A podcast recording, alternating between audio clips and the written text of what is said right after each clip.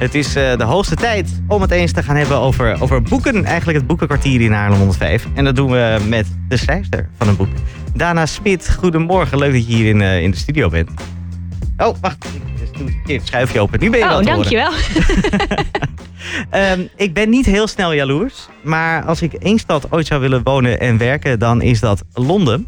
En jij doet het al eh ik doe het jaar. al een, eh, een tijdje. Ja. Het was niet echt het plan hoor. Ik ging er naartoe om mijn master te doen eh, ja, tien jaar geleden. Mhm. Ik vond Londen ook eerst heel druk. En ik vond het eigenlijk helemaal niks. Ik dacht ook, ga gewoon weer naar huis na dat jaar. En dat is toch wel iets anders gelopen. Ja. Want nu woon ik er nog steeds. Ja, want je komt oorspronkelijk uit Haarlem. Klopt, ja. Eh, ja. En, en wat happened in Londen, waardoor je toch inmiddels al tien jaar daar bent? Ja, ik denk dat het toch een beetje een combinatie was van dat, dat er heel veel mogelijkheden waren die er toen misschien nog niet waren in Nederland. Want ik wilde forensische psychologie studeren. Ja. Ehm, en dat had je hier eigenlijk nog niet. Ik denk nu wel hoor.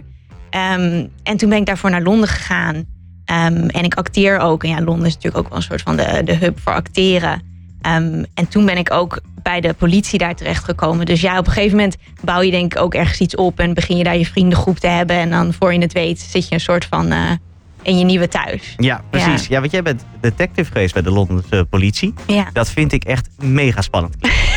dat was het ook wel. Was jij een soort Sherlock Holmes, echt? Eh, want dat, dat soort beelden krijg ik namelijk meteen als je detective en Engeland zegt. Dat is natuurlijk heel cliché, maar dat beeld krijg ik wel. Ja, ik, ik denk dat ik misschien dat beeld ook wel had. Maar het is toch wel in het echt heel, heel anders. Ja, Mhm. je hebt toch wel... Ja, je zit in een heel team en dan heb je allemaal dingen van dat er geen budget voor, voor bepaalde dingen zijn. En dan wil je wel de forensische dienst erbij halen, maar dat is ook geen budget voor die misdaad. En er zijn veel meer regeltjes dan, dan Sherlock Holmes zich Ja, ook maar enigszins aan houdt. nee, precies. Die halen het boek niet. Nee, nee. het zou ook een beetje saai worden. Dus van, oh, nu zijn we een week op eh, forensische eh, resultaten aan het wachten. En eh, daar kan je geen boek over schrijven natuurlijk. Nee, precies. Nee, want jij hebt op een gegeven moment, denk ik, en als het niet zo is, moet je me corrigeren, gedacht van, nou ja, het werk dat ik hier doe, dat is in boekvorm of in acteervorm ook wel leuk. Je hebt op een gegeven moment overstap gemaakt naar schrijven. Ja, en dat, dat ging eigenlijk niet heel... Ja, ik was natuurlijk wel bewust gaan schrijven... maar het was eigenlijk meer om dingen van me af te schrijven. Omdat ik... Ja, ik kwam in dat werk terecht en het was toch heel anders dan ik dacht. En ik had best wel heel veel moeite met hoe het systeem werkt... en hoe je dan in dat systeem bezig bent. Het voelde een beetje als water naar de zee dragen. En toen ben ik eigenlijk gaan schrijven om het een beetje van me af te schrijven. En dat deed ik eigenlijk altijd al. En toen is er een boek ontstaan. En, ehm, en ja, toen is het uitgekomen. Dus het was eigenlijk eerst meer voor mezelf. Maar nu Mhm. ben ik wel heel blij dat ik het kan delen met andere mensen. Ja. Ja, en, en het is aangeslagen, want er is nu een tweede boek. Ja, klopt, ja. ja.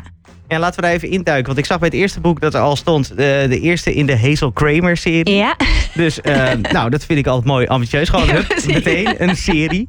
Eh, de eerste was zonder schuld, nu zonder boete. Nou, wie, wie is Hazel Kramer? ja Hazel Kramer is een profiler, een criminal profiler. Ik weet niet of mensen die serie Criminal Minds kennen. En dat, ja, dat zijn dus eigenlijk mensen die een soort van psychologisch profiel opstellen van een soort misdadiger. Dus ze gaan naar het plaats delict en ze kijken naar het slachtoffer en de eigenschappen van de misdaad zelf en hoe het gepleegd is. En aan de hand daarvan zeggen ze dan, oh we denken dat zo'n soort persoon het gedaan heeft. Ehm, en ik vind dat een super interessant beroep. Het is in Amerika denk ik groter dan Mhm. dat het hier is. Want ik weet nog toen ik bij de politie zat, ik dacht van, oh, ik wil bij hun profiling unit. Ehm, maar die bestond niet. dus dat was jammer. Ehm, ja, dus zij is een profiler en ze is ook gewoon wel echt een mens van vlees en bloed. Want ik vind het soms in thrillers wel jammer dat de hoofdpersoon echt nergens bang voor is. En ja, geen ja. onzekerheden heeft en alles kan. En, eh, en ik denk, ja, dat is niet zo, niet zo realistisch. Ja. Iedereen heeft onzekerheden. En, en je bent juist ook sterk als je dat weet en daarmee om probeert te gaan. En ehm, Precies, dus het is niet een karakter inderdaad dat eigenhandig de hele stad redt. Ehm, Nee, het is natuurlijk Ja. wel, ze is natuurlijk wel een sterk karakter. Want Ja. ja. daar hou ik ook wel van. Maar ze heeft zeker ook dat ze soms dingen een beetje onhandig aanpakt. En ook in haar privéleven. En dat ze zich ja, over dingen zorgen maakt. En ja, gewoon een mens eigenlijk. Mhm. Ehm, en mensen kunnen natuurlijk heel heldhaftige dingen doen. Maar ze kunnen daarnaast ook dingen helemaal verkeerd doen. Ja, ja, en wat, wat maakt zij zo al mee in, in Zonder Schuld en Zonder Boete? Ja, in, het is wel lastig met een thriller om erover te vertellen zonder dat je te veel weggeeft. Maar in, in Zonder Schuld eh, probeert ze een serie aan moorden op te lossen. Want een profiler die komt wel bij veel verschillende misdaden, maar vooral wel als het een serie aan misdaden is. Want dan kun je een soort van dingen aan elkaar linken. Ehm, en ze probeert een serie aan moorden op te lossen. En deel 1 gaat eigenlijk best wel over goed en kwaad. En is dat wel zo zwart-wit als we dat willen zien? Want ik zat ook wel, toen ik bij de politie werkte, dat ik merkte van ja, het is soms ook wel een beetje grijs hoor. Van hoe dat allemaal zit. En goed en kwaad. En, ehm, En dat trekt eigenlijk wel een beetje door naar het tweede boek ook. Maar in het tweede boek ehm, is er een politicus verdwenen.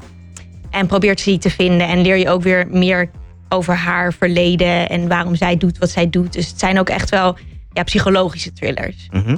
En in, in hoeveel talen verschijnen de boeken al? Momenteel uh, in het Nederlands. Ik, uh, Oh. ik heb natuurlijk grootse plannen, maar momenteel zijn ze in het Nederlands. Ik wou net zeggen, de Engelse markt moet nog veroverd worden. Ik hoop het wel, ja. Ja. Ja, ja, dat zou wel heel leuk zijn. En uh, ik denk ook wel dat het een, een, een geschikt boek is voor Engeland. Ik denk wat ik er ook heel leuk aan vind, is dat het.